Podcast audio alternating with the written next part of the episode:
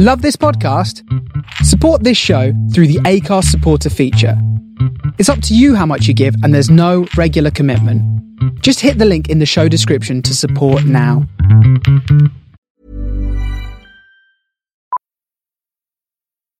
Millions of people have lost weight with personalized plans from Noom, like Evan, who can't stand salads and still lost 50 pounds. Salads, generally, for most people, are the easy button, right? For me, that wasn't an option. I never really was a salad guy. That's just not who I am. But Noom worked for me. Get your personalized plan today at Noom.com. Real Noom user compensated to provide their story.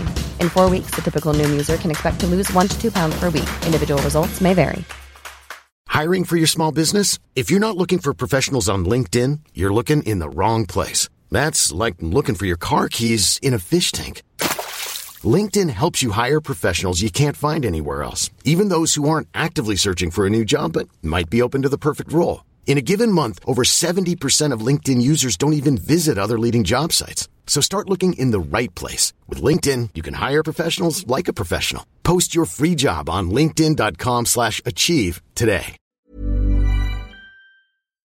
Welcome to Starship Sofa, part of the District of Wonders network, featuring Tales to Terrify, Crime City Central, Protecting Project Pulp, and the all-new Far-Fetched Fables. Everyone has a story in the District of Wonders. Come and find yours.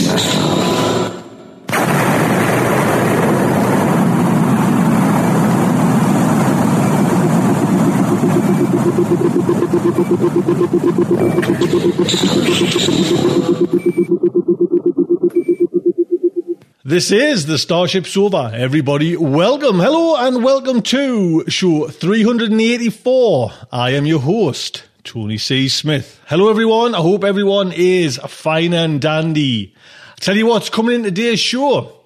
First up, we have the man himself, Mr. JJ Campanella, with his science news. And the main fiction is Our Lands Abounds by David MacDonald. That's all coming in today's show. I do hope, yes, I do hope you will stick around and enjoy it. But don't forget, this show is, as always, sponsored by Octagon Technology.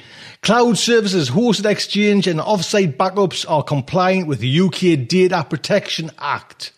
1995 to 2015, Octagon Technology helping businesses with their IT problems. There you go.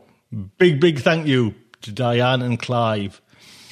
So, before we get into the kind of, you know, the, the nitty gritty there, just to tell you what's been going on on the YouTube channel there, we have now the two parts of my in-depth look at Alfred Bester, godfather of science fiction.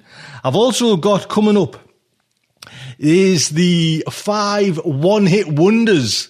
What I think kind of five one-hit wonders, science fiction one-hit wonders a bit like Black Lace music wise, stormed the charts and then kind of faded away and never to be repeated.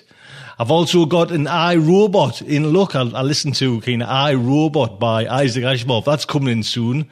And I'm going to plan to do something today as well. So pop over to my YouTube, Starship Sofa HQ, where you can see me in all my, all my glory. Enough of that. Let's get JJ Campanella with his science news. Jim Squire. Greetings and mentacious revelations, my hyperbolically itinerant listeners, and welcome to this April 2014 Science News Update. I'm your host for this all exceedingly proteinaceous science podcast segment, Jim Campanella. Okay, I'm going to start this segment with a technological death knell. Some pieces of technology simply fade away slowly and others are rushed to their deaths on high speed trams. Compact discs seem to be moving into the horizon at some speed in between. CDs have been around since the late 1980s. I actually remember the first time I bought a CD because A, it was in an unusual place, an RCA Columbia warehouse in Jacksonville, Illinois, and B, because the CD that I got was such a fantastic bargain, even though I didn't actually have a CD player at the time. I had quite an eclectic vinyl record collection at the time, and remember thinking what a pain in the neck it was to move that collection around every time I moved from one place to another. I was at a temporary teaching post at a little college in the middle of Illinois, and soon would be heading off to a doctoral program hundreds of miles away. Thought of moving those records again was less than pleasant. I remember thinking at the time that if I bought this awesome new CD collection of the Well Tempered Clavier, then I could lighten my load of vinyl records just a little bit. And little did I know that I would begin a future in which I would not only be carrying all my old records, I would now be transporting all my new CDs as well. Well, tonight I come to tell you that CDs are going the way of the buggy whip, cassette tapes, wired telephones, and Lindsay Lohan. Last weekend I went searching at several electronic stores, which I will not advertise for here, I was looking for a clock radio with a CD player for my soon to be six year old son. At the first store I stopped in, I found, yes, one clock radio with a CD player. It had minimal options, tinny sound, and was made by an off brand company I had never heard of before. However, there were at least a dozen choice models of clock radio which had built in ports for iPods. Okay, I thought, I'll try one of the bigger electronic warehouse places. Well, the bigger place had two choices another lousy quality off brand clock radio with a CD player, and a pink Hello Kitty clock radio. I knew my son was not going for the Hello Kitty clock radio, so I was stuck. I called my lovely wife for advice. She suggested, since I was nearby, that I should try the Goodwill store she figured that lots of people would be donating old clock radios with CD players for tax write offs, especially at this time of year. Um, she was wrong. Not only was there not a clock radio with a CD player, there were no clock radios at all at the secondhand store. I have concluded that the death of CDs will be here soon, that we will soon be expected to go entirely digital and download our music from iTunes and other sources. Frankly, I'm not sure whether this is a good thing, but things are changing whether we like it or not.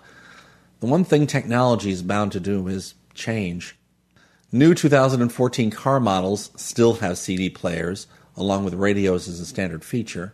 The radios aren't going anywhere because radio programs and music are still out there and mostly free, but it may not be very long before you will no longer be able to get a CD player in your car just as you can no longer get a cassette player.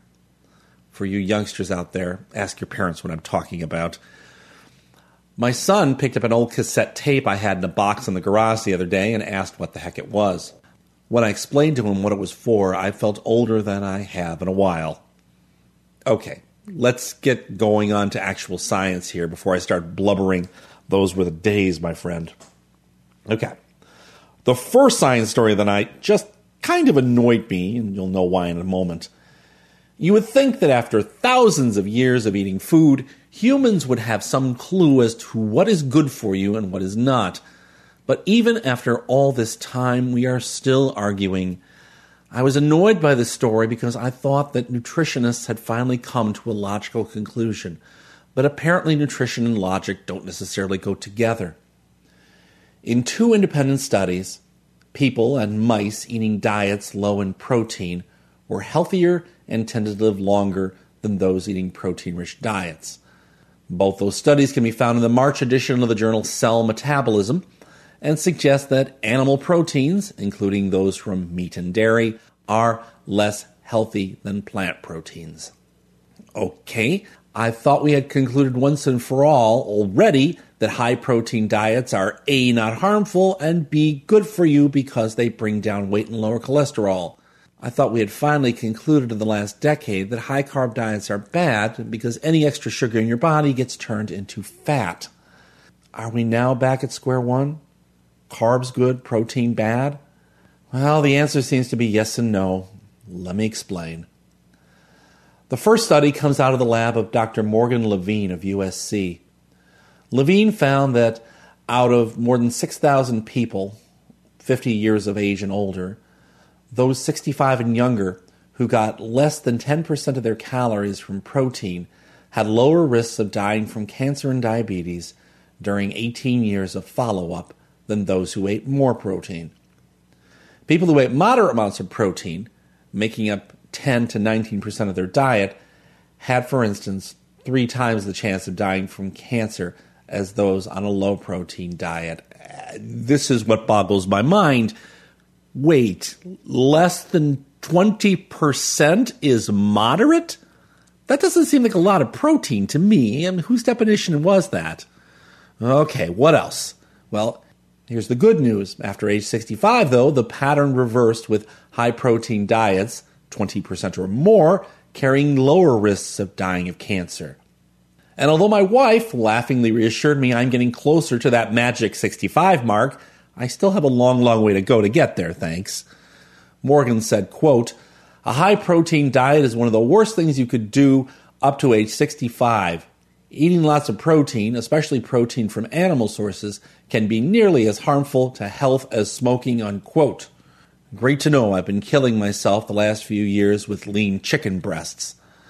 What about the other study? Well, the second study comes out of the lab of Dr. Samantha Solon-Biet of the University of Sydney. She found that protein proved more important than calories for determining health and longevity. Researchers fed 858 mice one of 25 diets that had varying ratios of proteins, carbohydrates, fats, and calories. Those that ate low protein, high carbohydrate diets fared the best as the protein content climbed, though, the mice's risks of dying younger also seemed to increase. In contrast, however, dropping calories without lowering protein generally did not affect the rodents' lifespans. That result seems to contradict previous studies that have shown that cutting calories lengthens lifespan in organisms, including yeast, fruit flies, dogs, and mice. Solon-Biet says, quote, the study may shed light on how caloric restriction actually extends life. We think that calorie restriction works not by restricting the amount of energy, but by restricting protein, unquote. This, by the way, is an entirely new view on life extension. It had been thought up to this point that life extension by caloric restriction assumed you were just cutting down on everything. Apparently, it may not be that simple. Maybe it's the proteins that are the real problem and not the rest of our diet.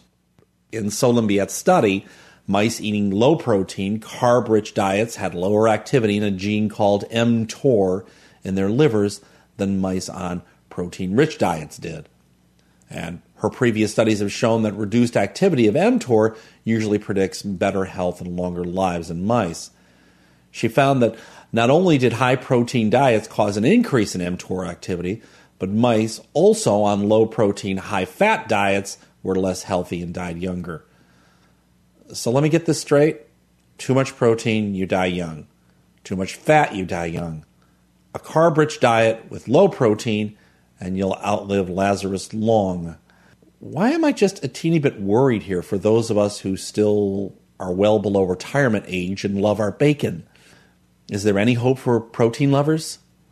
Well, Solon-Biet says, quote, if your body can sustain protein restrictions, adults should try it. However, if you still want higher levels of protein in your diet, there's no downside to replacing meat with plant proteins such as those found in beans and nuts. If we're wrong, there's no negative side effects. If we're right, it means a reduction in cancer and diabetes, unquote. Great. Whoopee. Soy burgers, here I come. Yeah, yeah, I can hear you vegetarians out there laughing your behinds off. Tee hee hee hee. I now have several physical science stories that have caught the attention of the international science community. The first of those stories is probably the most important. In fact, some science commentators are suggesting that this is probably the most important science story of the year so far. So important, it was even mentioned in a, in a TV comedy program last week, uh, The Big Bang Theory, oddly enough. What is the story? Well, there's now strong evidence that the universe is truly in an expanding state. This may not mean much to the common folk, but it does support the theory of a big bang followed by continuous growth of the universe outward, as opposed to a static, ungrowing universe. A group of astronomers led by Dr. John Kovac of Harvard Smithsonian Center for Astrophysics measured subtle variations in the polarization of the cosmic microwave background using the BICEP 2 telescope.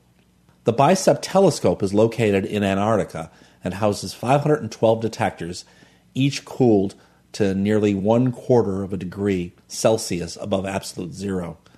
I guess the keeping them on ice down there under helps to cool them all that cheaper. Anyway, the detectors alternate, half filtering out horizontally aligned light and half vertical light. By regularly scanning a region of the sky above the South Pole, the researchers were able to map a chunk of the cosmic microwave background with polarized light.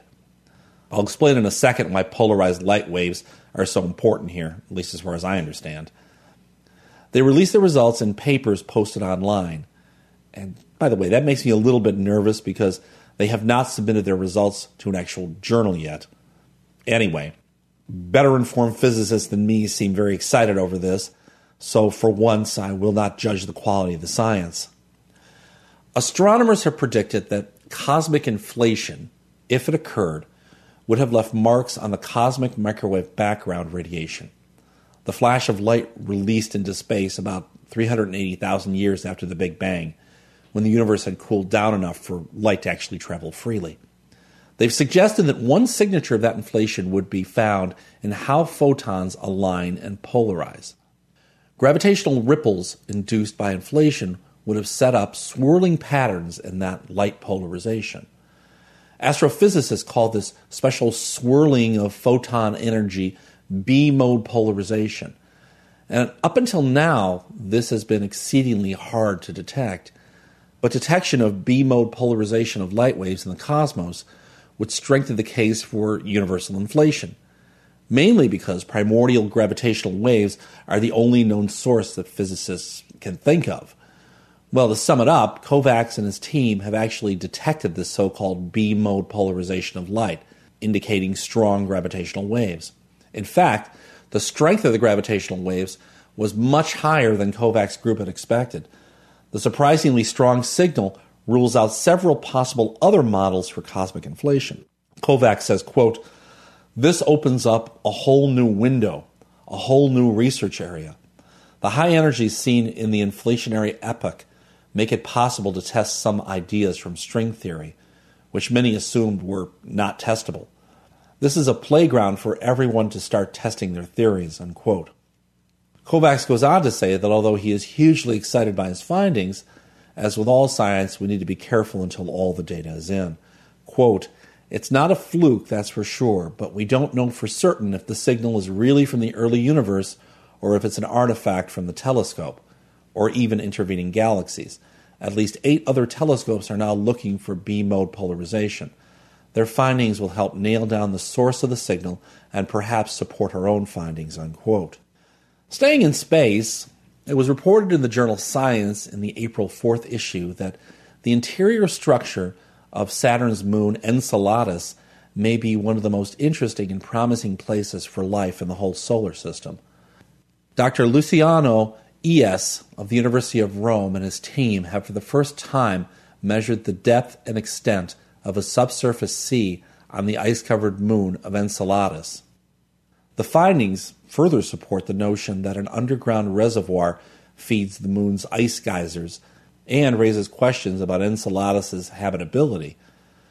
For a long time, astronomers thought the 500 kilometer wide Enceladus was a dead world but the Cassini spacecraft in 2004 found an active moon, with geysers shooting particles of salty water through fissures that dot the southern hemisphere. The fissures expand and contract in rhythm with the tides of Saturn. It was thought that vast amounts of water lurked under that surface, but that water has been hypothetical up until now.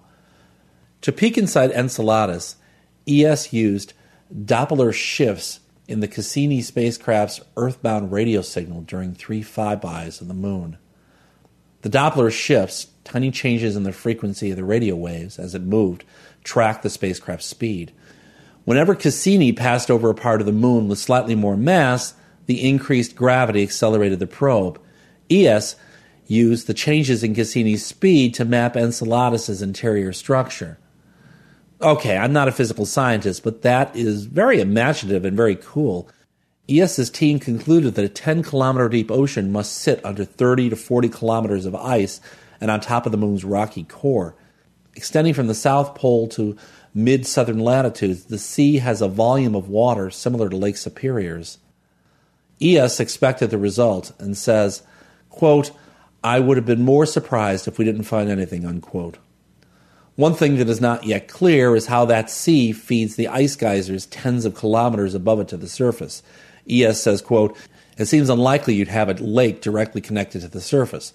There must be an intermediate plumbing system to move all that water up and out, unquote. As far as life is concerned on the moon, Iess says some interesting chemistry may be going on where the sea's water meets rock any discussion of heat rising up from the moon's interior mixed with a salty ocean inevitably leads to musings on possible life, though no evidence suggests that aliens swim the seas of Enceladus. The presence of a warm, briny environment raises intriguing possibilities. Unquote. This is all very neat stuff for anybody who's a lover of SF and wonders if there is life out there. Unfortunately, there is a sucky aspect to all of this as well. Whether there is life on Enceladus or not will remain a moot question for quite a while longer. First of all, we're obviously not going to Enceladus very soon. But the other thing is, is that the Cassini probe has only two more flybys of the moon planned. Iess says, quote, We're essentially done with Enceladus for the moment. Unfortunately, it will be a long time before we return to a very interesting moon, unquote. Tantalized by the siren song, but still bound to our earthly mast, well, still sticking to the astronomic theme of the evening, the next story is another update on the exoplanet search. Remember that exoplanets are any planet which are circling other stars out there in the universe besides old Sol here. At this point, the number of exoplanets has been raised to about 1,700. Dr. Jack Lissauer of NASA and his research group just reported online at arXiv.org in a better way to ensure that what we are observing out there are really planets. Lissauer's group, using the Kepler Space Telescope, have confirmed the existence of 715 new planets orbiting 305 stars. Lissauer's confirmations more than double the number of planets established by the now crippled Kepler since 2009. In the past, the Kepler telescope was used to search for planets by looking for tiny dips in starlight that occur when a planet periodically passes in front of, or transits, as astronomers call it, its star. However, transiting planets aren't the only reason stars appear to flicker. Most commonly, the light dips can be caused by a chance alignment with an eclipsing binary. That's a pair of stars that orbit each other, and one occasionally blocks out the light from the other. Lissauer argued that several detections around a single star are not likely to be false positives. So his group calculated that eclipsing binaries would be very unlikely to cause multiple dips in a star's light. While one eclipsing binary getting in the way is possible, two isn't likely. Three or four is nearly impossible. Because astronomers were seeing many more stars that seemed to have multiple planets than expected from random alignments with binaries, nearly all must be actual solar systems, the researchers at least reasoned. To confirm previous exoplanet candidates as real, a team spent many months with a ground based telescope for each of those candidate planets. The 715 new planets emerged from only the first two years of observations, but Kepler kept observing for an additional two years before the second of its four reaction wheels failed in May 2013, making it now inaccurate for measurements. However, that does mean that Lissauer's team now has another two years of data to sift through. Lissauer says, quote, we are confident that this technique will turn up hundreds of more exoplanets, unquote. Okay, we're done with astronomy. Let's go back to biology for the next story. Usually it takes months or years to find evidence of someone's misconduct in science. This particular story shows that in this modern age of instant communication, you'd better be very careful about what kind of science you're making up in your journal articles. In the very prestigious journal Nature, at the end of January, a major research story was published by Dr. Haruko Obokata of the Riken Institute, which suggested that you could dip adult cells into acid and easily make them into stem cells. This acid method of making a type of stem cell, known as STAP cells, came under fire as soon as it appeared in two papers in Nature at the end of January. Many researchers since January have tried and failed to repeat the feat. Other scientists have pointed out that some pictures in the reports appear to have been tampered with or repeated, and some passages of text are identical to parts of other publications. Now, the Riken Institute, where Obokata was based, has completed an initial examination and found that the lead researcher committed fraud by deliberately altering some of the images. Obokata said in a written statement that she received the ruling with feelings of, quote, indignation and surprise, and that she would appeal. Riken is attempting to replicate the creation of STAP cells, but Dr. Masatoshi Takeichi, director of the Riken Center of Developmental Biology, cautioned in a statement that confirmation could take up to a year. All I can say is Obokata may be sincere and may simply be a victim of her own lousy science. By the way, I suspect, I suspect, in the back of every scientist's mind constantly lurks this fear of whether they actually did their experiments with due diligence. Did they trust that undergrad a bit too much? Did that grad student misinterpret their directions or use a bit too much bias to consider the data? Did the PI themselves use a bit too much bias or the wrong method for performing or interpreting the experimental data? Was the equipment reliable? Were their statistical methods reliable and correct? We all want to be good scientists and publish good data, and we try our hardest, but it's easy to sink into paranoia especially when you see someone like Obokata, who seems sincere in her denial. Maybe it really isn't her fault. But then again, who knows? The journal Nature has not said whether Obokata's papers will be retracted or not, as some of the co authors have requested. The journal is conducting its own investigation. The last story of the night may make some of you uncomfortable because it has to do with body parts that make people blush. Just be aware if you have young kids listening or are particularly sensitive, you may just want to skip this last story. In the past, I have chatted about genetic abnormalities of sexual development. Oddly enough, some of the intersexual phenomena that I told you guys about were fairly common. There are, however, a set of genetic developmental problems that occur in XX females that are even more rare and a bit disconcerting. Whenever I take up this topic in my medical genetics class, I think the students become a bit uneasy. At the very least, they don't look very comfortable. I'm talking about diseases that cause a phenomenon called vaginal dysplasia. This is a condition in which a woman with normal female chromosome karyotype 46XX is characterized by complete or partial absence of the vagina. The less rare form and less severe is called Mayer Rokitansky syndrome, and it occurs in about 1 in 5,000 female births. Usually, women affected by MR have a short or absent vaginal cavity, but they still have a uterus or ovaries, and they're simply not connected through. They are obviously infertile for that reason. The more severe form of this congenital malformation is called Mayer Rokitansky Kuster Hauser syndrome, or MRKH syndrome, or congenital absence of the uterus and vagina. This occurs in about 1 in 20,000 female births, and as the name implies, not only are the MRKH affected women a bit like Barbie dolls, but they're also lacking in the rest of their reproductive apparatus. The cause for either of these diseases is still not clear, as far as I know, Several studies have shown there is no dominant genetic cause for MRKH, although there are chromosomal abnormalities. In the past, when I've spoken of treatment for these women in my classes, I have shrugged and said that the usual treatment is surgery to create a neovagina through the methods used most commonly on male to female transsexuals.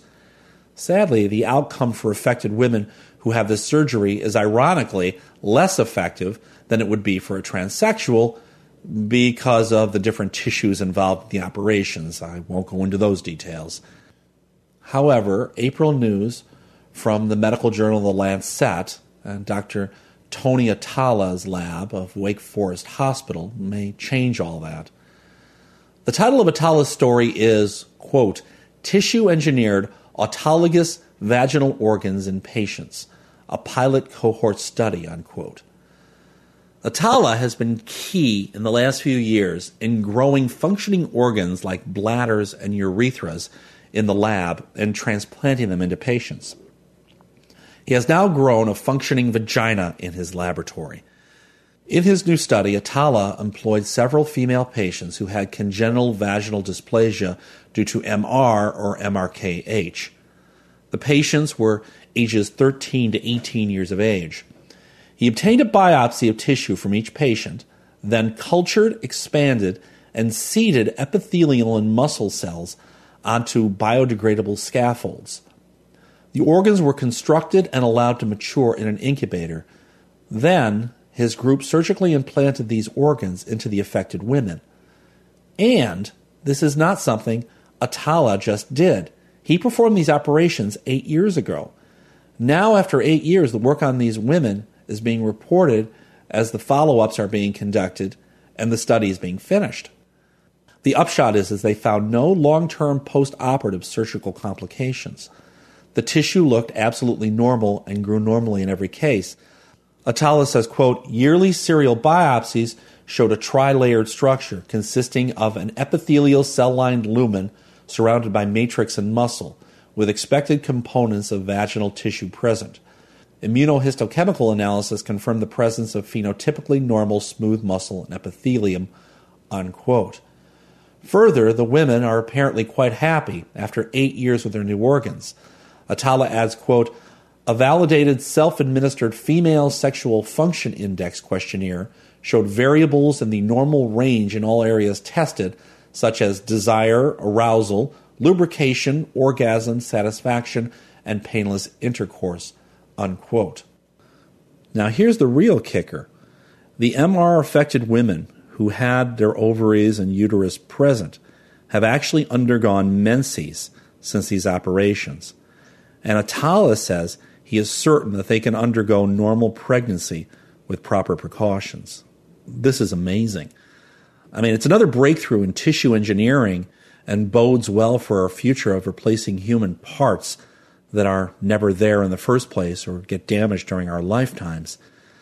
As Atala concludes, quote, we are very happy with the vaginal organs that we have engineered from the patient's own cells and implanted. They have shown normal structure and function even with a follow up of up to eight years. This is all very promising, and who knows what we shall be able to engineer in the next few years. Unquote. Well, that's all from me for now. As always, take care. Remember to reduce that animal protein intake. Don't give up on compact discs quite yet. And I hope I have inspired some of you.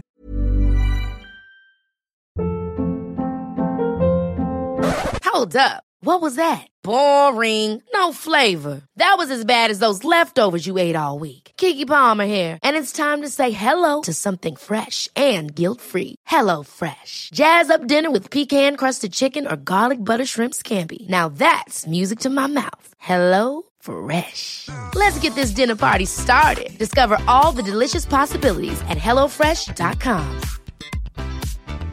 Hiring for your small business? If you're not looking for professionals on LinkedIn, you're looking in the wrong place. That's like looking for your car keys in a fish tank. LinkedIn helps you hire professionals you can't find anywhere else, even those who aren't actively searching for a new job but might be open to the perfect role. In a given month, over 70% of LinkedIn users don't even visit other leading job sites. So start looking in the right place. With LinkedIn, you can hire professionals like a professional. Post your free job on linkedin.com slash achieve today.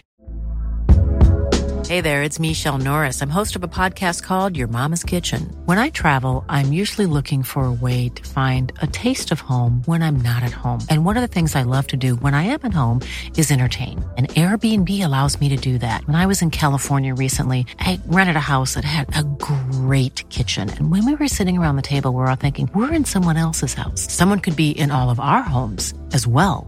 If you have a home, but you're not always at home, you have an Airbnb. Your home might be worth more than you think. Find out how much at airbnb.com slash host. Until next time, this is Jim Campanella.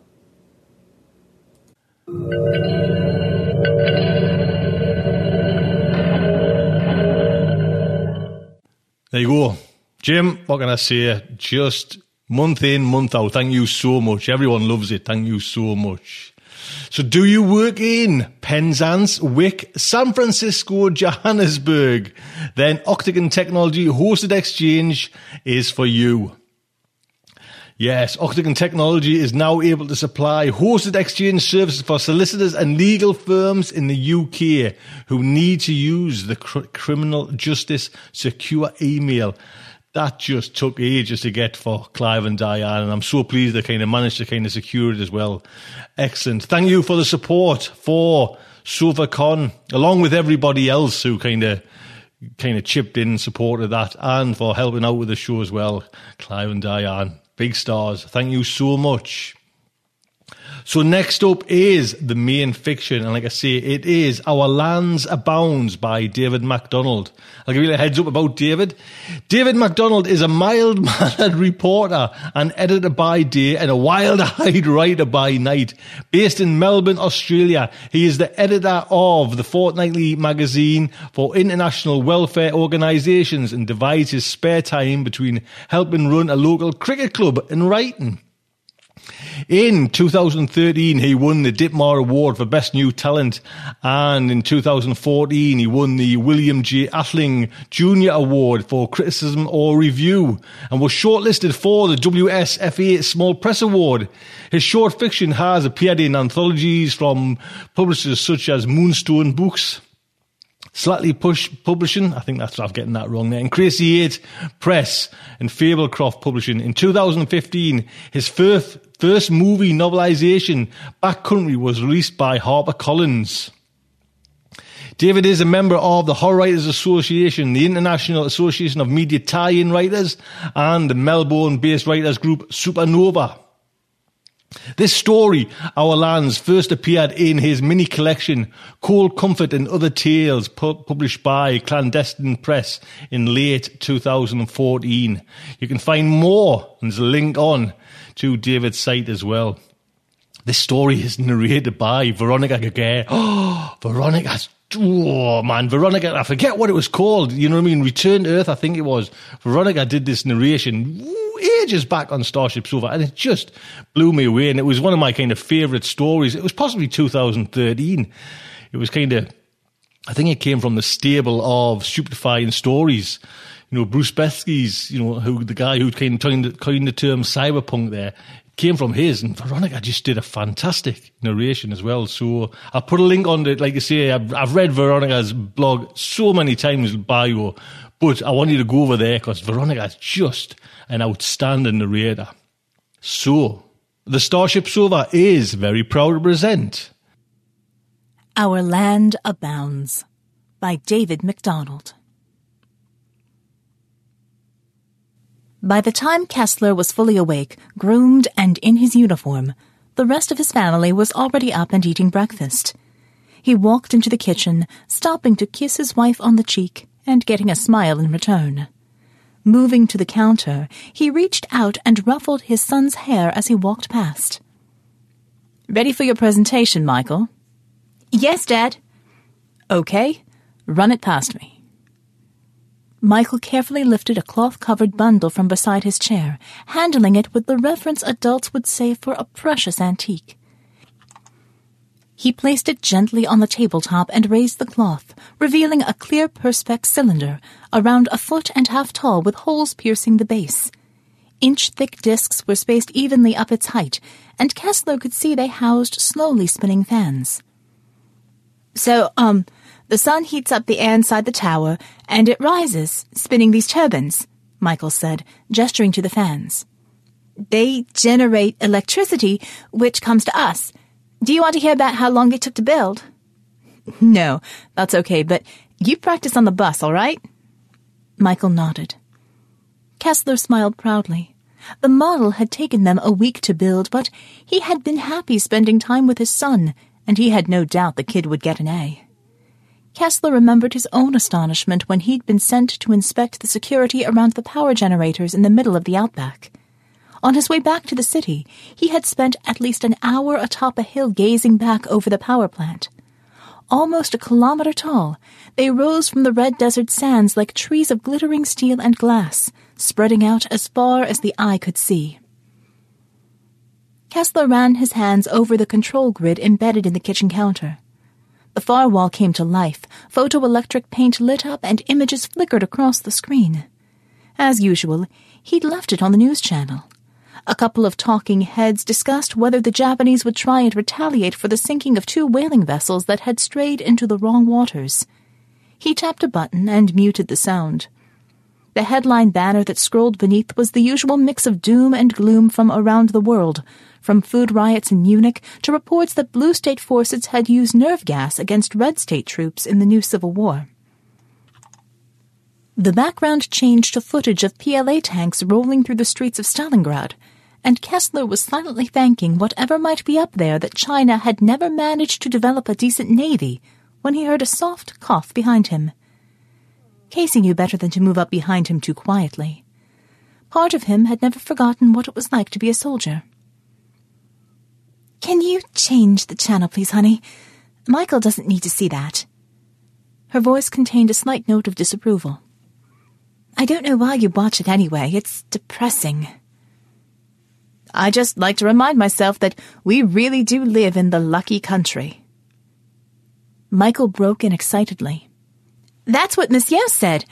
She said we are the lucky country and we really should be sharing what we have with people in other countries who have nothing. Kessler and Casey traded frowns. Michael, it's not quite that simple, Kessler said. If you had to share that bowl of cereal with me and Mum and the bakers next door, there wouldn't be much left for you now, would there? No, I guess not. Well, it's a bit like that. We only have so much food to go around. We can't feed everyone without missing out ourselves.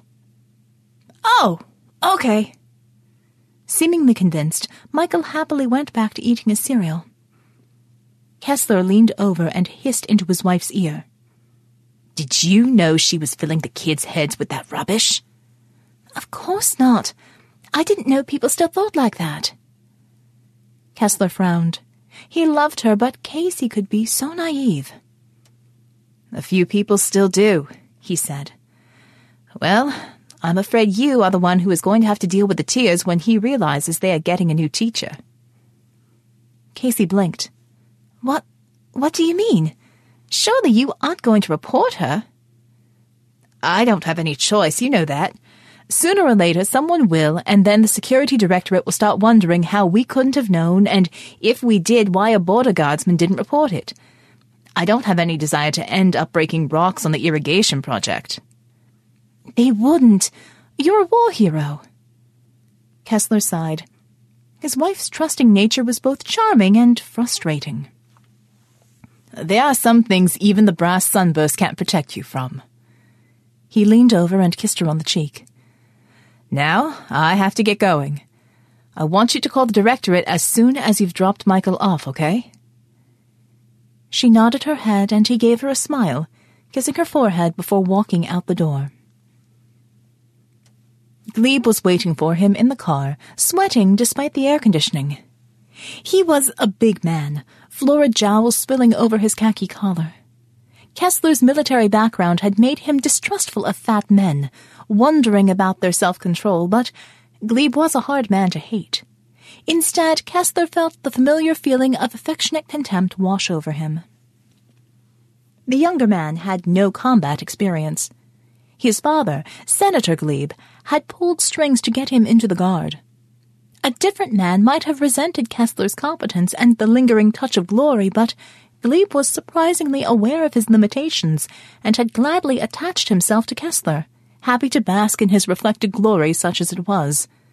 Plus, he had a streak of mongrel in him that belied his soft exterior, something Kessler thoroughly approved of.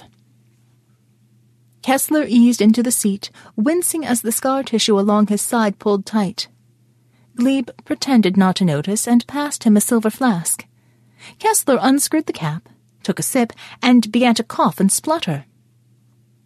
Jesus! Glebe, what the hell is that? he asked, handing back the flask. Tasmanian apple brandy. Compliments of my father, straight from Hobart to you. Kessler shook his head. Oh, Christ! No wonder they insisted on building the new capital there. Well, that and Canberra is a little too close to what's left of Sydney. Kessler grunted in agreement. It was amazing how much damage a Jemaah Islamiyah suicide bomber could do with a suitcase nuke wrapped in cobalt cladding. I'd make a joke of how I thought cockroaches and politicians could survive a bit of fallout, but in honor of the brandy, I'll refrain. The drive to base followed the usual pattern. Glebe sharing all the latest gossip from the halls of power, Kessler pretending to listen while he ran through the day's tasks in his head. He was wrestling with the logistics of next week's audit when he realized Glebe had gone quiet, an unusual state of affairs. Kessler turned to find him looking out of the window, and he followed his subordinate's gaze. Their route had taken them through the city square. Where a bandstand had once been stood a raised dais covered in a transparent dome. Inside were metal gallows, and dangling by thick hempen rope were three bodies, with signs hanging around their neck. The signs were not hand lettered, but a crisp white with dark official script. The first body belonged to a thin man with a shock of blonde hair and dark glasses, the word agitator branding him in death. In the center hung a middle aged man in a navy blue quasi military uniform, and a sign saying, Harborer. The final figure was a young woman with brown skin and raven black hair, her sign differentiated from the others by the extravagance of bearing two words illegal immigrant. Glebe! The younger man didn't look round. Glebe, focus on the road! Glebe swore and jerked the wheel, nearly veering off the road. He managed to wrestle the car under control, hunching over the wheel, eyes fixed directly ahead. I'm sorry, sir. That that was stupid of me, he said. Letting those bodies get to me. You must have seen hundreds, thousands before. It's okay, Glebe. You never get used to it, Kessler said. Glebe's eyes flicked to the brass sunbursts, wreathed in stylized poppies, pinned to the older man's collar. But you've seen combat, sir. You were at Cairns. Kessler winced at the note of reverence in the other man's voice, the way he emphasized the city's name. For a moment, he was back there, kneeling amongst the sparse shrubbery lining the beach, watching the boats disgorging the hordes of enemy soldiers, sweating, ready to piss himself. It's not something you get used to. I wish I hadn't been there, and I wish I didn't have to see things like that in the middle of my fucking hometown. Glebe looked a little scandalized. You were heroes, Major. You saved us all. Maybe. Maybe we were simply lucky, he said. You're a soldier, Glebe. You know we wouldn't have been able to hold off the Second Fleet, no matter what the textbooks say, don't you? Glebe nodded. Yeah, but you bought us enough time to negotiate the defection of the U.S. forces and their bases. And their nukes. Don't forget the nukes they weren't meant to have on our soil, Kessler said. Lucky for us they did, wouldn't you say, sir? Not so lucky for Jakarta. Said the opportunistic bastards right as far as I am concerned, sir. They thought we'd be easy pickings, but we showed them. Kessler clapped Glebe on the shoulder. That we did. And all it cost was citizenship and shelter for some Yanks and their families. Now, why don't you concentrate on the road? We're almost there. The road passed under a massive stone arch. At the top sat an enormous coat of arms, underlined with the words, Republic of Australasia, Border Guard. The winding driveway of coarse bluestone gravel crunched under the tires as they drove up to the imposing building. Despite its three stories, it had a squat look about it, with brutal lines and a forbidding air. Government architects were not big on frills, preferring function over form. They pulled up at the doors and hopped out of the car, a corporal hurrying over to take the keys almost before Glebe's feet hit the ground. Have it back here in an hour, Kessler said. Can you handle that? Yes, sir. Of course, sir. Kessler frowned. The soldier's accent was faint, but unmistakably Kiwi. The Kiwis might be proud citizens of the Republic, and unlike most of Oceania, they'd voted to join, and Kessler certainly was thankful for the food they provided. But old prejudices died hard, and it was hard to see them as real Australians even after all this time. Old jokes about them being another state be damned. A harried young lieutenant skidded to a halt in front of Kessler, snapping off a hasty salute. Major, we have a prisoner ready for interrogation, he said. Kessler raised an eyebrow at Glebe. You don't think I have better things to do than interview illegals, he snapped. I'm sorry, sir, but we're a bit swamped. A barge grounded itself on the rocks at Sharky's Point at 3 a.m., and we have 47 passengers to debrief. Kessler paused, considering options he didn't have. All right, Lieutenant, we will get on it. Kessler didn't waste any more words but marched on into the building. Well, sir, it's been a while since we had that sort of number coming through. Glebe was right. Kessler could remember the days of processing thousands a day, but that had been before the Navy had been given orders to sink on sight. Some swabby is going to get his arse kicked, no doubt about it, Kessler said. But Let's make sure we cover our own asses and focus on getting this prisoner processed and shipped off as soon as possible. Go and find out what holding room they are in. The harsh white decor of the room gave the prisoner's skin a sickly cast, and the scraggly dark beard and sunken eyes only added the impression of ill health. He was seated at a cheap wooden table, hands manacled to the surface with steel shackles. Kessler gestured to one of the guards who stood on either side of the restrained man. Get those cuffs off and leave us. The corporal didn't look happy, but he wasn't going to argue with a major, especially not one with the veteran's insignia on his collar. With a sullen look on his face, he unlocked the cuffs, the prisoner wincing as the soldier yanked them off with no attempt at gentleness. He and the other guard marched out with a backwards look, and the door clicked loudly shut behind them.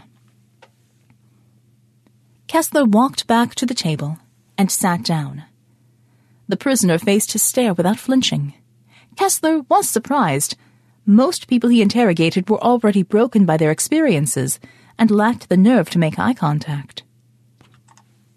Kessler held the man's gaze without blinking, even when his peripheral vision picked up Glebe moving to lean against the wall. He felt a faint wash of approval. It seemed Glebe had been listening when Kessler had taken the time to pass on a few tricks to keep a captive off balance. Finally, the prisoner looked down at the table, taking a breath before he spoke. Thank you, Major, for that unexpected kindness. I was starting to worry for my hands. The man's English was perfect, and sounded as if he was well educated. We aren't barbarians here. You will be treated with courtesy while you are in our custody, Kessler said. And then? the man asked. It depends on how cooperative you are and what skills you have. Do the right thing by us, and we will do the right thing by you, Kessler said. If you have a trade, you could end up in a secure factory, earning your keep. If not, well, the irrigation projects or the farms can always use more strong backs. Of course, if you don't cooperate, or if we decide you're completely useless, there are other options. Glebe broke in from across the room. Like what? the prisoner asked.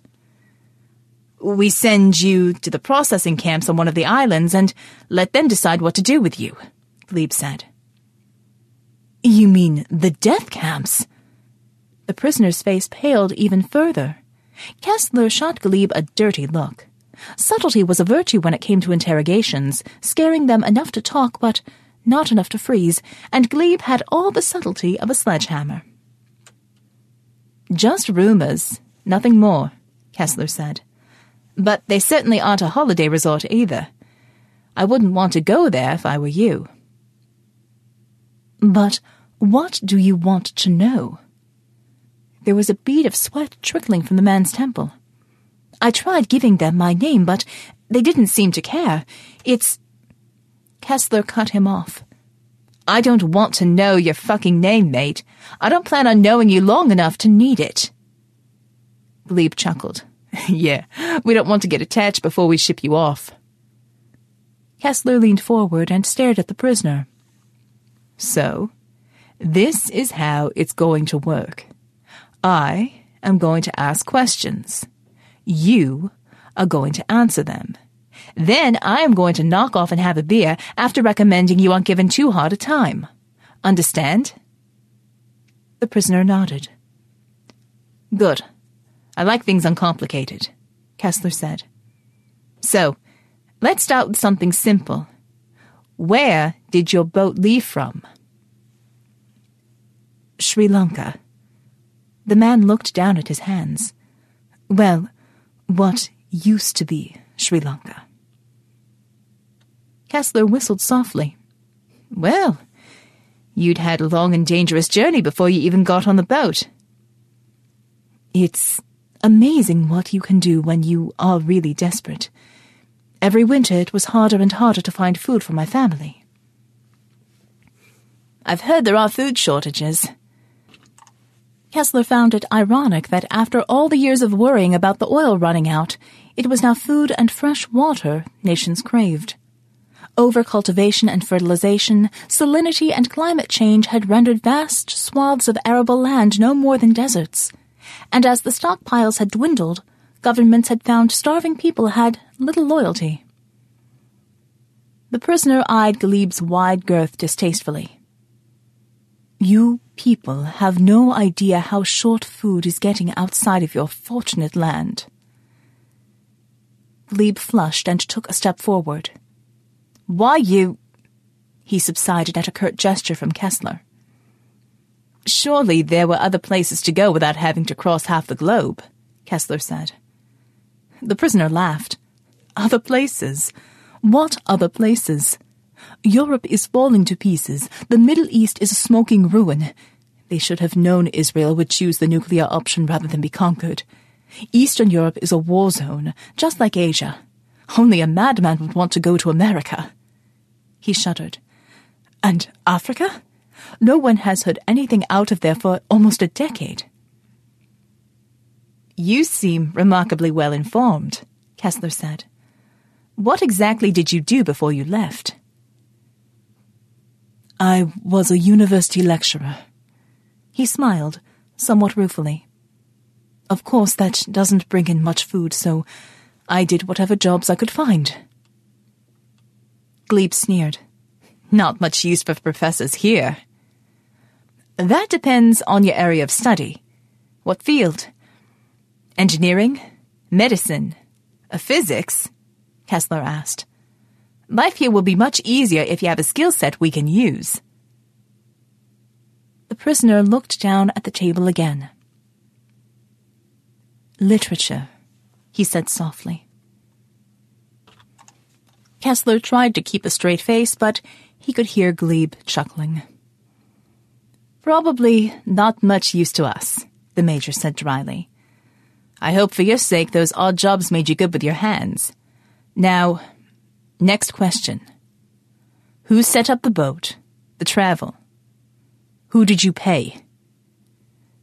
I don't know. We never got a name.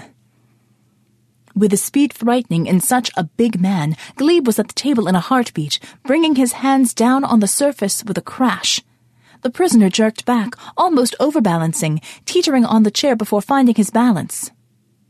Don't lie to us! Give us names! Glebe's face was bright red and spittle sprayed in the prisoner's face. Don't fuck around with us. I don't know names, I swear. Kessler could see the fear in the man's eyes and knew that he was either too scared to speak or really didn't know anything. It's all right, Glebe, I believe him, Kessler said. Muttering, Glebe returned to leaning against the wall, and Kessler continued. You've been very cooperative so far, but if you remember anything about the people who smuggled you in, I'd suggest you tell us. It may make things go a lot easier for you and your family. The prisoner nodded. Please, I've tried very hard to cooperate. Can I please see my wife and daughter now? Kessler shook his head regretfully. I'm sorry, that won't be possible. They will be processed separately. If you fall in the same categories, you will see them then. What? You can't be serious. The prisoner's voice cracked. You have to let me see them. Please. We don't have to do anything. You forfeited all your rights when you boarded that boat, Kessler said. I'm sorry. There are processes I need to follow. My hands are tied. The prisoner stared at Kessler's hand and the thick gold band he wore around his finger. Do you have any children? That's none of your goddamn business. I'll take that as a yes. Otherwise, you wouldn't react like that. Put yourself in my shoes for a moment. What if it was your wife and child we were talking about? I am asking you as one father to another. Please let me see them. I do what I do because I am a father. I'm protecting my son's future. What would you have us do? Let everyone in who comes knocking? Soon we'd be no better off than the rest of the world, Kessler said. Some people seem to think we should all starve together out of principle. Well, fuck them. We take care of our own. That's right. Australasia for Australasians, Glebe said. So, just because you were fortunate enough to be born on an island with a lot of natural resources, you deserve to live and the rest of the world can die? Fortunate? Kessler asked. We fought to stay free and we've worked hard to make this country self-sufficient. This is our island. We don't need the world. They can keep their madness. The prisoner closed his eyes and began to recite. No man is an island, entire of itself. Each is a piece of the continent, a part of the main. Glebe laughed. What the hell was that? Nothing. Just something a countryman of mine wrote a long time ago. Well, your country can keep its poof to poetry, and it can keep its problems, Glebe said. Kessler stood and closed his notebook. I think we are done here. The door clicked shut behind them, cutting off the prisoner's pleas for his family. As he walked off, Kessler felt a vibration in his pocket and pulled out his phone, its screen flashing with a new message notification. Hi, honey. Security took away teacher at lunch. Feel pretty sucky, but had to do it for Michael's sake, right? Love you. For Michael's sake. For a moment, Kessler thought about the man sitting in the interrogation room and what he had tried to do for his family. An image of Michael in threadbare clothes that hung on a thin body flashed before his eyes. What would Kessler do in the illegal's place? Sir. Huh? Kessler realized Glebe had been talking to him. He hadn't heard a word. I said, I will go put the file under camps. Glebe's voice was calculatedly toneless, but Kessler could tell he was annoyed at having to repeat himself. Kessler hesitated for a moment, then reached out and took the file. It's okay, Glebe. I'll handle it. Glebe opened his mouth to argue, but Kessler cut him off. I said, I will handle it. Now go get the next illegal prepped and ready. Kessler saw the fat man's eyes narrow for an instant and wondered if Glebe was thinking of making a phone call of his own. There were other ways to advance in the ranks aside from seeing combat. For the first time in a long time, Kessler found he just didn't care.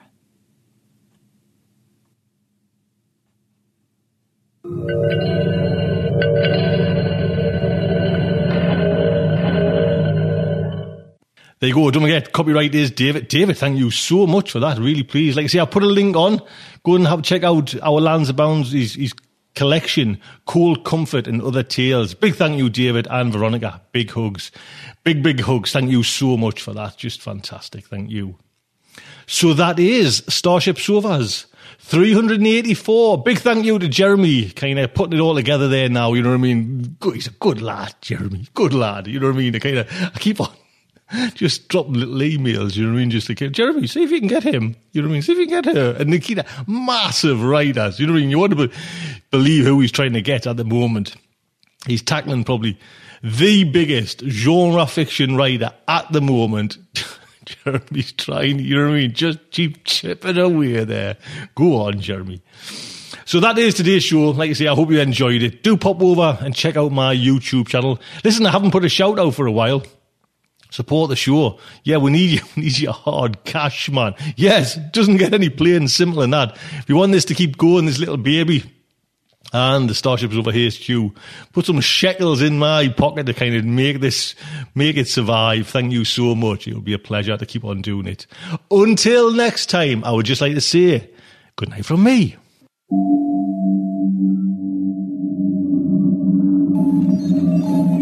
Will our heroes survive this terrible ordeal? Can they win through with their integrity unscathed? Can they escape without completely compromising their honor and artistic judgment? Tune in next week for the next exciting installment of Starship Sofa. Evacuation procedure initiated. Shuttle set for launch. Airlock will be opened in three, two, one. This presentation has Hi, I'm Daniel, founder of Pretty Litter. Cats and cat owners deserve better than any old-fashioned litter. That's why I teamed up with scientists and veterinarians to create Pretty Litter. Its innovative crystal formula has superior odor control and weighs up to 80% less than clay litter. Pretty Litter even monitors health by changing colors to help detect early signs of potential illness. It's the world's smartest kitty litter. Go to prettylitter.com and use code ACAST for 20% off your first order and a free cat toy. Terms and conditions apply. See site for details. Ever catch yourself eating the same flavorless dinner three days in a row? Dreaming of something better? Well, HelloFresh is your guilt free dream come true, baby. It's me, Keke Palmer. Let's wake up those taste buds with hot, juicy pecan crusted chicken or garlic butter shrimp scampi. Mm. Hello Fresh. Stop dreaming of all the delicious possibilities and dig in at HelloFresh.com. Let's get this dinner party started.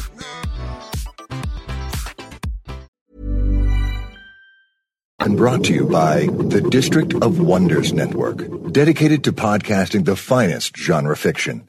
You can learn more about the District of Wonders and their many literary productions at their website, www.districtofwonders.com. Thank you for listening.